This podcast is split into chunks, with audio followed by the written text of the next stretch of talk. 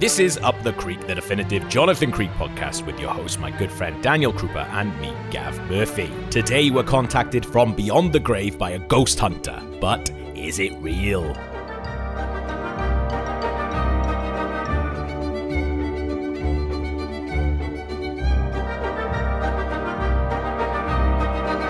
So, on this podcast, we talk about Jonathan Creek via the effect, the method, and the reveal. Daniel, what is the effect of the Seer of Sands? Seer of the Sands.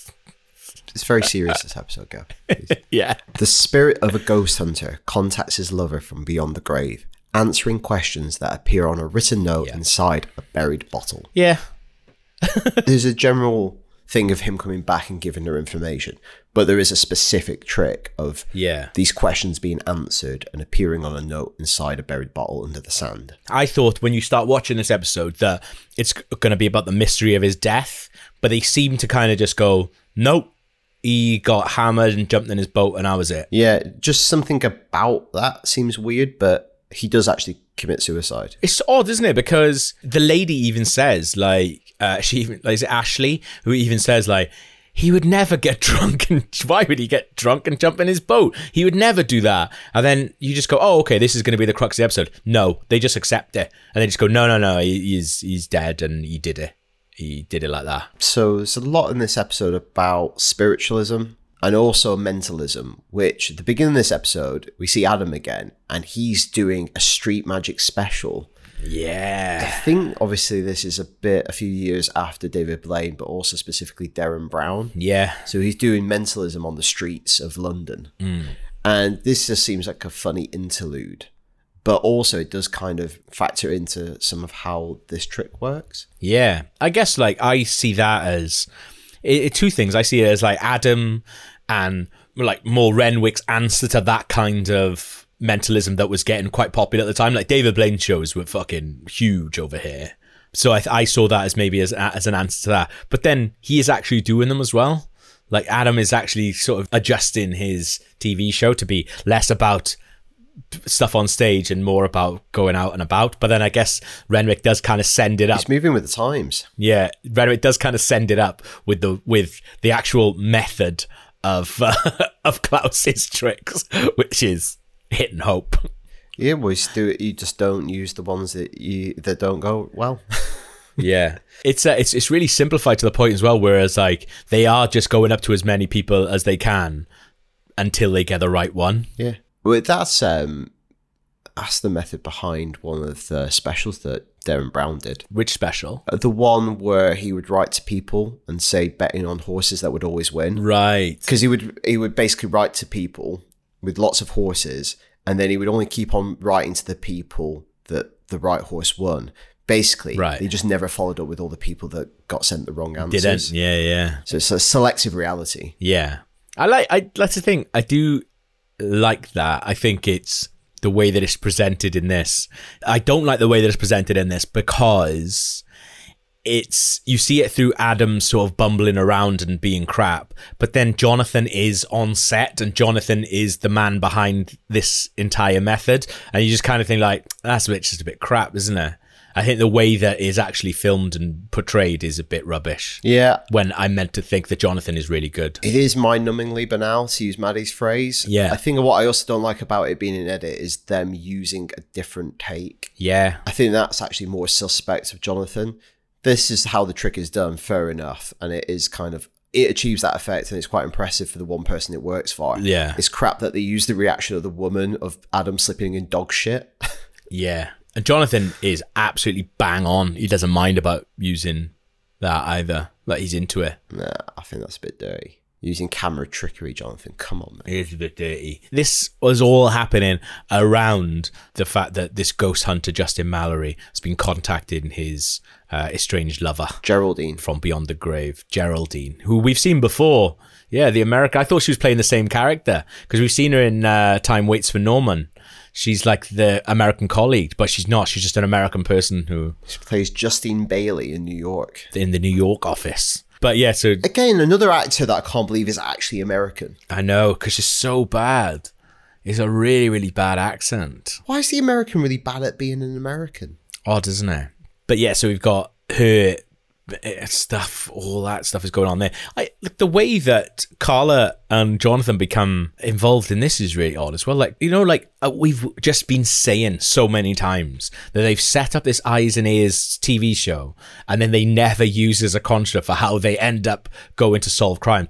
Like Carla just literally comes round his off. I was like, "Oh yeah, I heard you were in the edit, so." How's it going? Because it seems like they're in an edit They're in the same production house. yeah, on a production house. Also, this is something I wanted to talk to about quite a lot when I was watching this. Because I can't remember this and I don't know whether it plays into the reality of the show. This is this episode went out a year later than the last episode, even though it's classed as the same season. Right. Right. Okay. Yeah, because there's definitely some time passed. So the last episode was March 03, hmm. I think, and this is February 2004. Whoa. But it's still classed as part of season four, so almost season four is broken into two parts.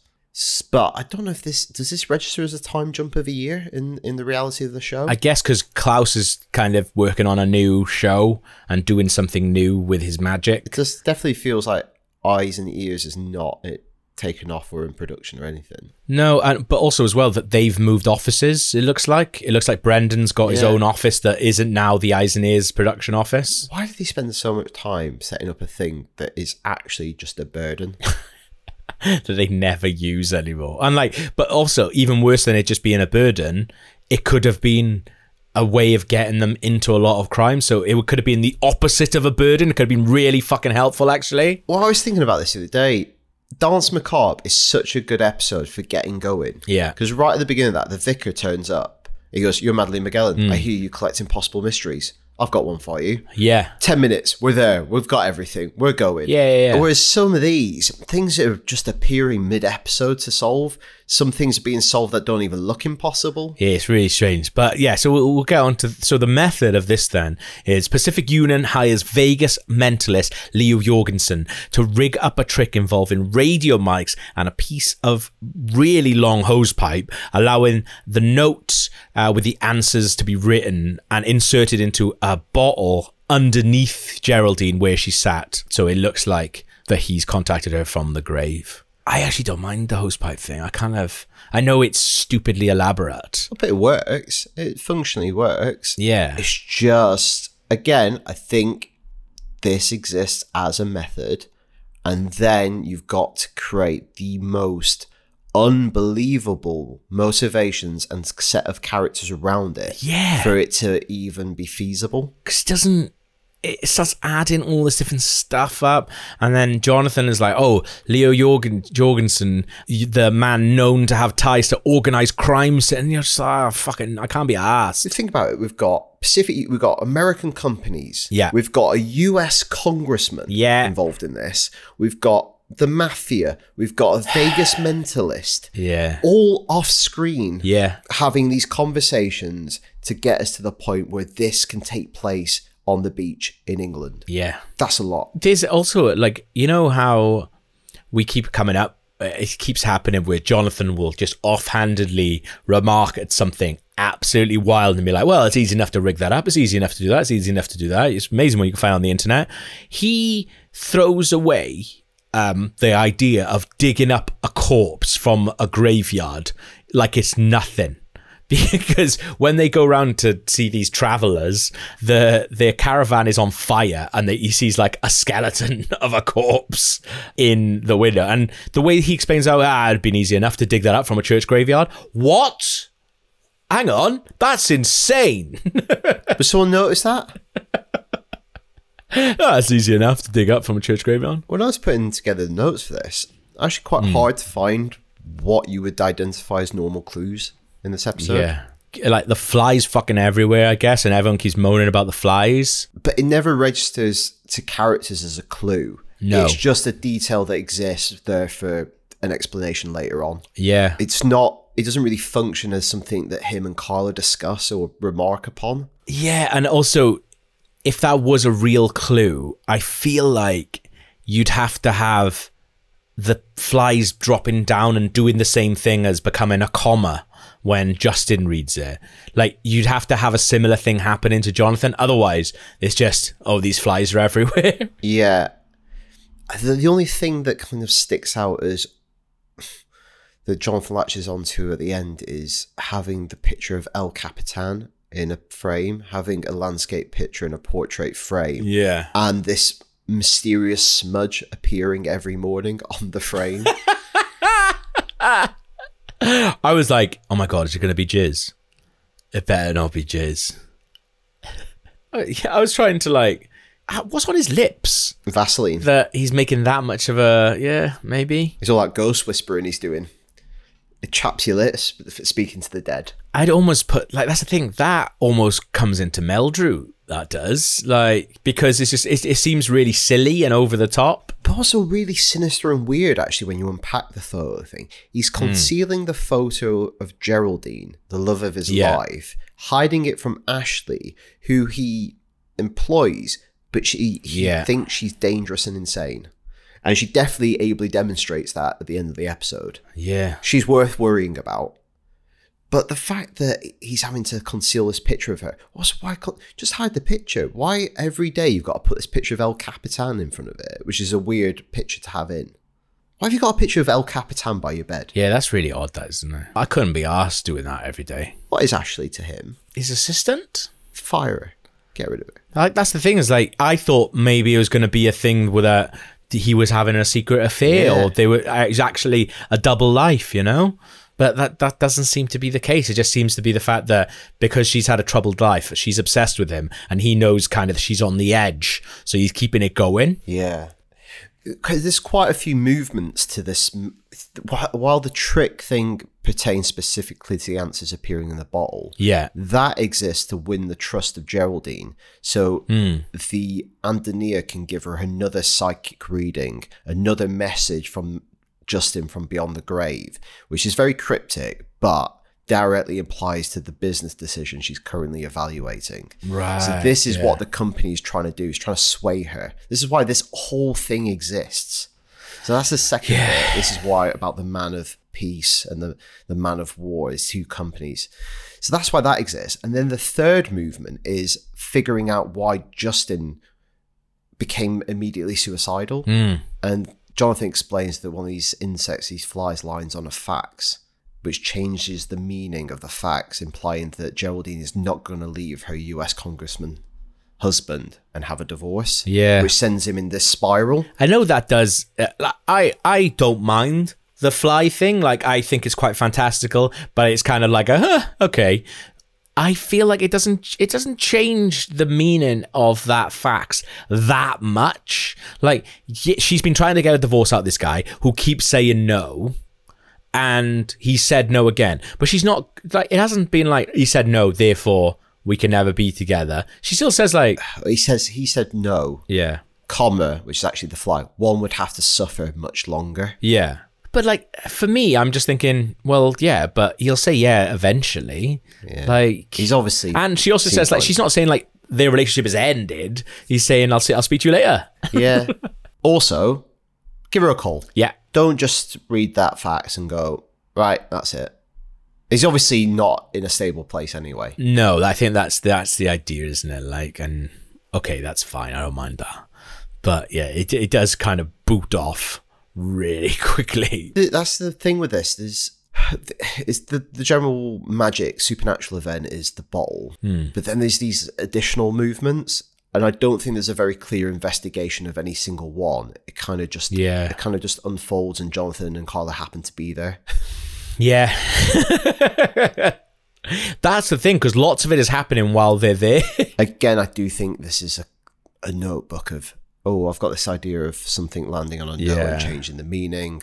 I've got this idea about somebody using a spiritualist to manipulate someone. yeah. and I think they've been combined. And I do think they've tried to combine them under the heading of spiritualism. And there's lots of stuff in there about cold reading and yeah. manipulating someone who's impressionable and all that sort of stuff is in there. And I think probably he's wanted to do an episode about that stuff for quite a while. Yes, it's it's just a bit nuts, isn't it? But one thing I did really generally like was you know that Jonathan recognizes uh, Leo jo- Jorgensen and he doesn't know where from, and then it clicks with him. I do like the idea that that is linked to the work that that Klaus is now doing, where he's doing a lot of mentalist stuff, which suggests that Jonathan is just knows him from research that he's been doing, like recent research. I kind of like that. I, I want a season where other Vegas magicians take Jonathan on.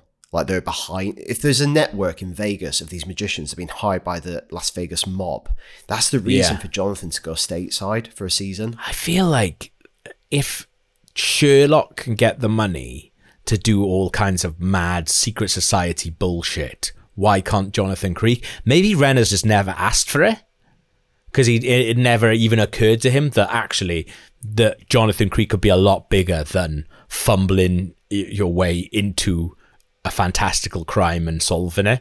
Like he never thought for him. Like I that's what I thought fucking Kenny was gonna be. I thought Kenny was gonna be like our in into that a strange world, but it doesn't happen. They should have got real life Vegas magicians to play villains on one off episodes. Or um, Copperfield has a big magic museum in Vegas that you can only get into if you're a magician. Use that as a lair, and Copperfield assembles the suicide squad of magicians to take Jonathan on. Yes. But also, I, I feel like that's not a million miles away from what they're trying to set up because Maddie has now just become the friend in America. It feels like it's leading towards him going to America. Like, Jonathan, you've got to come to Vegas.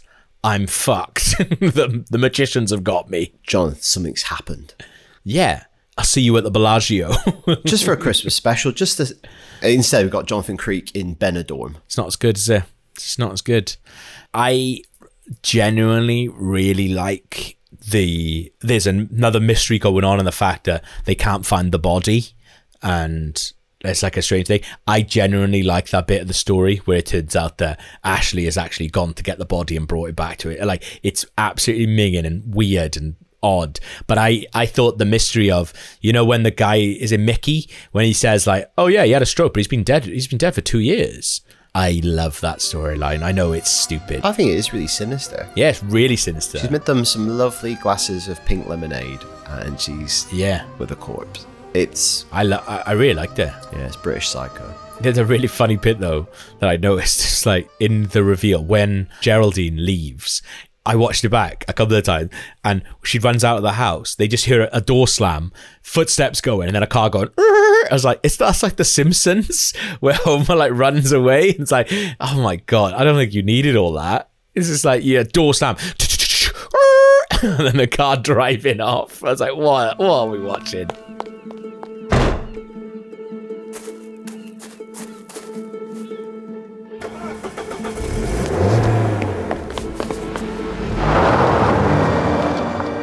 This is wild. Again, I think this episode also has something that we've discussed recently. How many people have to be involved to achieve this? How many people have had to go from a company level Yeah. to the mafia to a Vegas magician to a hired actor, all gone, yeah, we'll do this. It's so crazy to have this cabal of people conspiring to achieve this, where previous episode is one or two people. Yeah, it almost is in line with the Gizmo's idea, where you just be like, he's basically saying anyone will do anything for money, and you'd be like, yeah, anyone will do anything f- if you can have that idea, but then that also gives you like this weird get out jail free card where all these people have got all these separate lives and things like that, and they just can do it. Although to be fair. That does happen a lot in Gossip Girl, where there's characters for entire seasons that are actually different characters and have different motivations and stuff like that, and they're just acting like that for an entire season. So it's not. This is not a unique crappiness to Jonathan Creek. Also happens in Gossip Girl. I was Justin Mallory's secret lover. I'll put the kettle on then. Okay, we've had the effect, the method, and the reveal, but there are other elements which make up every episode of Jonathan Creek. First up, the Victor Meldrew Award for the most unbelievable scene. Poor old Joseph, just in general. Um, I mean, especially how he ends. he fucking gets eaten by a massive snake. and it's entirely played for laughs. Yeah. Well, th- so the whole. Well, I guess that comes in another category. Let's do that later. But It definitely will, yeah. yeah, just him being a bad bodyguard and then him being eaten by this fake python at Pinewood Studios. Poor, Poor Joseph. But yeah, he will come back into another storyline, so that's absolutely fine. I think that does win the Meldrew for the most unbelievable moment, but I also would like to give a little um, nomination for being glued together. Oh my god! If you listen to the noises that Jonathan does, he's like, "Oh, whoa." Also, they're not glued together at all. no, it's so weird. The position changes about three times. Again, Renwick having this commentary on TV production. There's a line that Jonathan hmm. says, "Oh, we look like a BBC promo still." Yeah. That's a bit inside baseball, isn't it? Yeah, it is. You could tell he's not happy with something, even though they've given him an unending amount of money to make all this nonsense. Yeah, because the last episode literally involved a publicity shoot for a TV show. So I don't, I, I don't know if it's Renwick getting some stuff out. Yeah, but also as well, they never make Renwick pose for the pictures. Fuck it. Yeah, I wonder if there were some notes about giving Jonathan a better coat. I'll fucking show you. Yeah, I bet there was because well, yeah, the story is that the original coat is Alan Davies's actual duffel coat because he turned up to the audition wearing it, and Renwick was like, "Stop."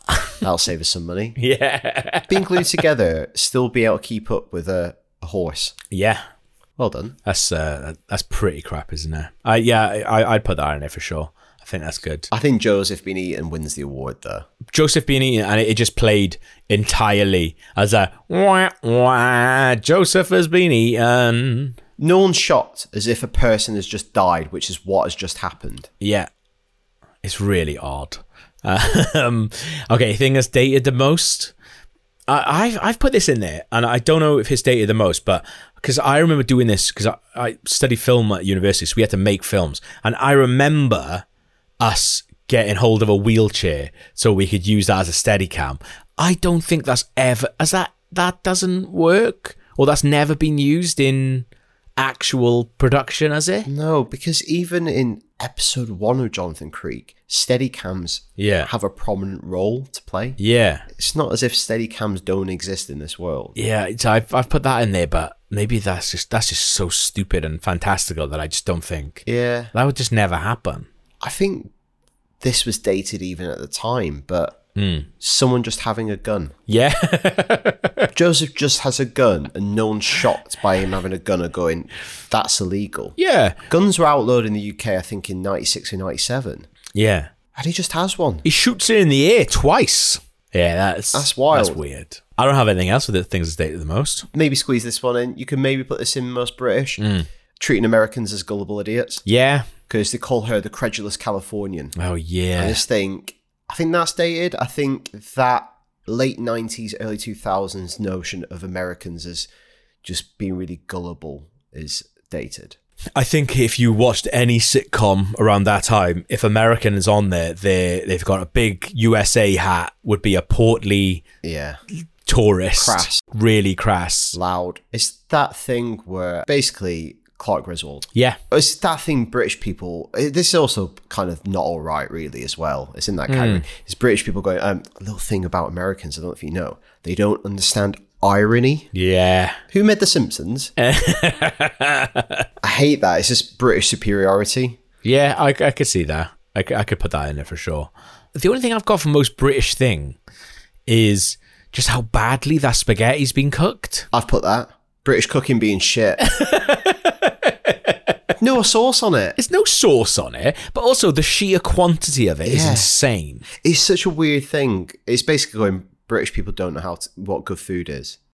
Looks like food in a cartoon. Yeah. Like the amount, the big mound on people's plates, the big mound in the bowl. It's what a kid would make. with no sauce on it at all. Yeah, exactly. It's like, and but also nobody makes fun of the fact that it's shit. They just make fun of how much is there.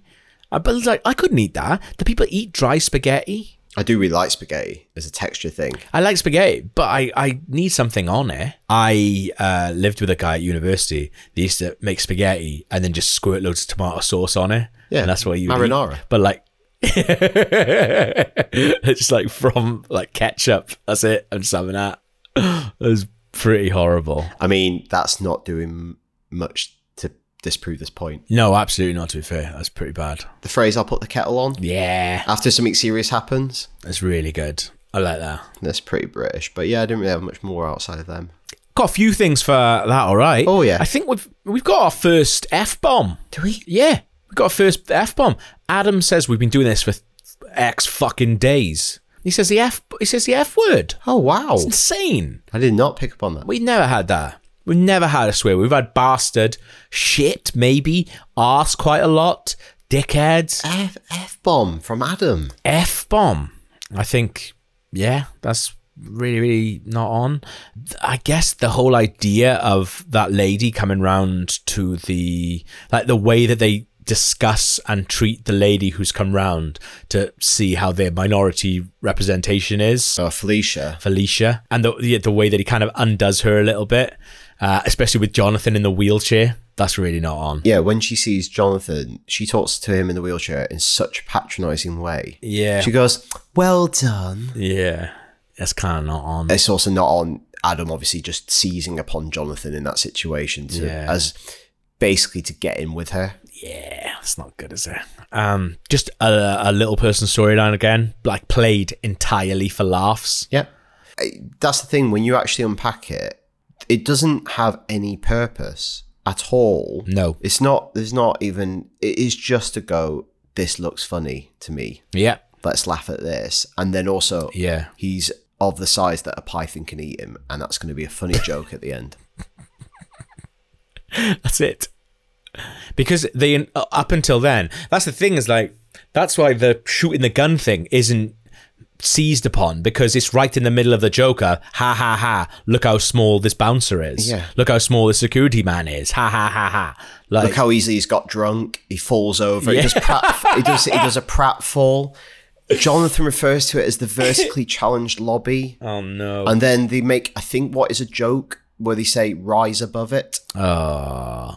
But also as well, they, they make a joke about how easily he gets drunk. He's drunk a whole bottle of Johnnie Walker there. Yeah, I'd be out of it. Everybody would be hammered, regardless of your size. I I think that's the worst thing though. We've just touched upon it. Is is when he's he's he dies. Yeah. He's not treated as a human being No. because if anyone else had died on set, mm. it wouldn't be played as a comedy moment. No. So you're basically treating that person as less than a human being. But what's really odd though is like that obviously Klaus isn't responsible for that death in the same way he wasn't responsible for Velma's death.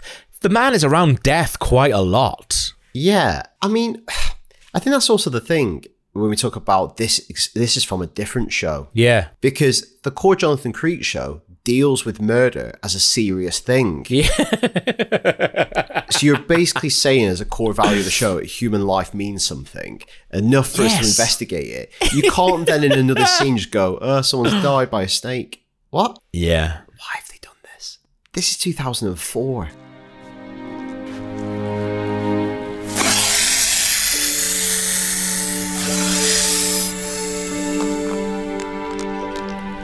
I guess. At least he didn't feel any pain. another biggie that we'll get into, but also I guess before that, just the treatment of travelers, just constantly calling them gypsies, having them just portrayed in that really cartoony way. I think that's really not on in 2000 and, in 2004 that I mean it's not on anyway but that's not that long ago Yeah, uh, like scammers. yeah it's really it's, yeah it's really not on but I think like the biggie in all this is how Brendan's previous marriage to a man is treated. Like Carla actually says, "I'm going to be sick." Well, Carla's got priors on this. Yeah, in Satan's Chimney when she has displayed homophobia when Yeah. the very idea of kissing a woman. that entire and even when Brendan's like, "I feel like you're being a bit homophobic here," even he's not even that. He doesn't even really mind the uh, the, the stuff that she's saying, and it's even worse then when Jonathan finds out about it. She's like, "Come on, then, let's have it," and he says, "Well, it's not so much bigamy, but bugamy." And like, what is this? Oh yeah. What that does not belong in this show. I don't know what show that belongs in. Nothing. It's all. It's not on. That's not. He's a different person without Maddie. It's really not on. That's not.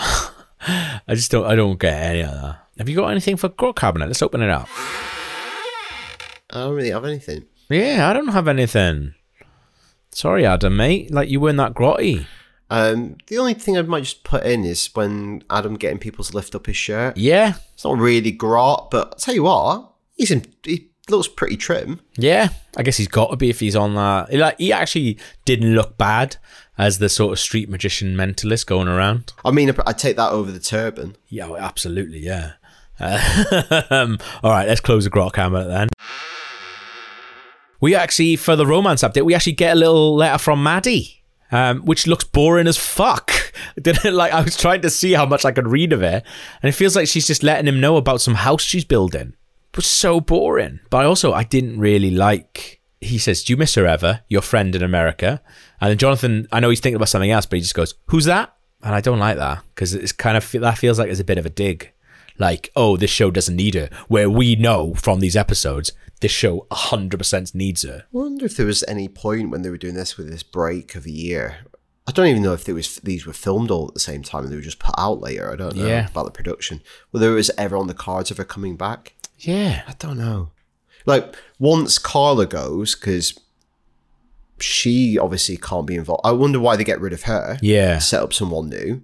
I wonder if there was any hot junction of going, can we get Caroline back Yeah. before you start looking at Sheridan Smith? Yeah, because it feels like she wasn't really doing that much. I do actually, to be fair, like I love the fact that I'm not saying that getting an interview on the Ellen DeGeneres show is the be all and end all, but I would kind of feel like if you're being interviewed on the Ellen show about a show that you're making, I would feel like I'd made it. I'd feel like, oh, I feel mildly successful here because I'm being interviewed about a thing that I'm making on a very famous talk show. She has been on that, uh, but not about Jonathan Creek, unfortunately. Can you imagine? Her and Alan Davies on the Ellen show. But it's talking about some show she made for the BBC about nice, nice buildings.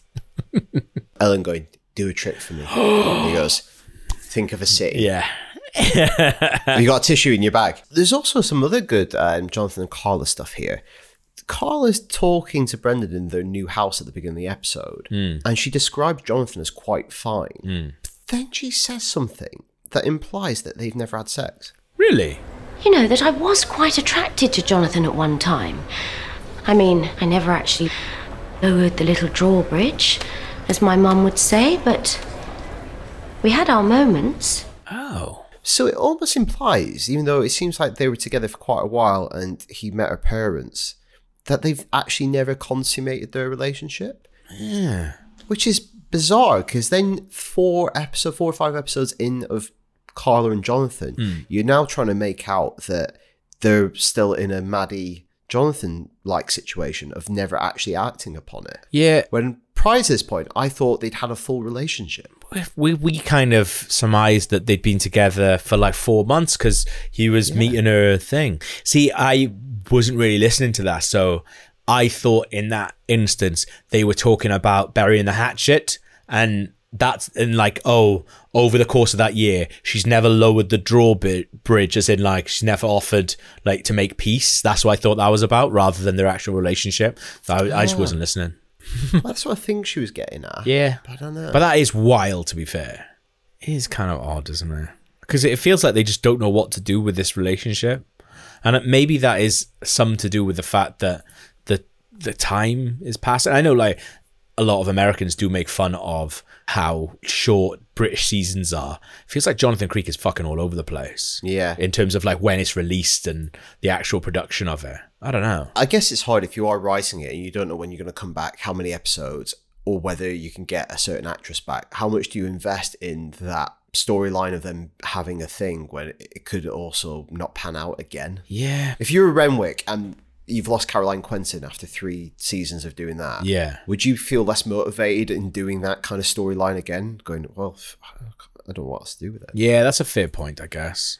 I th- I think it's just it's really strange, isn't it? Because one of the main one of the main drives in Jonathan Creek is his relationship with Maddie, and with this, you you kind of you're not doing it, but you're not doing anything with it. Like I like you know there's there's we talked about why the will they won't they uh, thing with Maddie was badly handled and was frustrated for numerous reasons. For this, I don't even know what it is. I can't even put in to words what their relationship is. I don't even know why he's doing these crimes anymore. I just don't know why he's bothered, involved, unless he wants to spend time with her. But that doesn't seem quite apparent. Although I would say at the end of this episode, it's probably the sweetest moment they've had on camera, hmm. apart from the shower and him sheltering her Yeah. under the duffel coat. Is when they're on the boat at the end. I don't remember that. There's a there's a sudden easiness between them, and it almost feels like something's about to happen. And then Brendan appears from the water, Oh, yeah. like Jason Voorhees Yeah. at the end of Friday the Thirteenth, which is a ridiculous moment. But it's to interrupt them almost. Yeah. it almost feels like they're going to have a kiss or something. There's a there's a new warmth amongst them. She's not angry for a change. That's weird when he just appears. He's like, "Oh, I just thought I'd come surprise you." I think he says something about them. Uh, he calls them like chaps or something like that as well. All right, chaps. Fucking mad. Absolutely mad. That's such a weird ending. That. it's so weird. What? How many? So we got another two episodes of her of uh, of Carl, have we? we got we got the checker box and Gorgon's Wood. Is she gone then? Yeah. Uh, she in Gorgon's Wood? Yeah, she is. She is okay, good. So that's her last episode. And I'm not saying that I want her gone. Um, I'm just saying that it's strange. And then I actually really rate the Grinning Man, despite it being about half an hour, forty minutes too long. Because I think that's a big double E. That is. It's a big old one. Have you seen how bad the Photoshop is for Judas Tree on the thumbnail on the BBC website? No, is it awful? That's a mad bit of Photoshop. There. One thing that I really enjoy um, is because on the BBC, ah, this is maybe what he's talking about.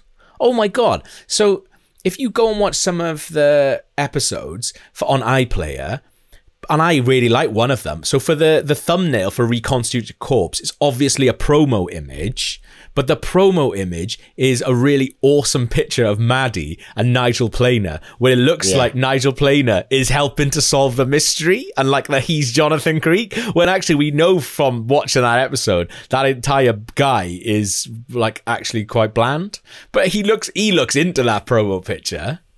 This is the thing. Some of the thumbnails are spot on. Yeah. So House of Monkeys, you've got a good picture of the Shogun samurai outfit. Yeah. Jack in the Box, just a picture of Maddie. Why? Nothing to do with the episode. Yeah. Anyway. Uh, there we are. Well, we got that anyway to look forward to. Carla leaving and Sheridan Smith coming in. Starting over again. On the next episode, Adam's nailing himself to a cross, and we're wondering what the hell is in the checkered box. Up the Creek is produced by RKG. We make podcasts and videos about games, movies, basically anything fun, including 23 year old BBC shows about a magician's assistant who lives in a windmill. If you'd like to find out more, visit patreon.com forward slash RKG.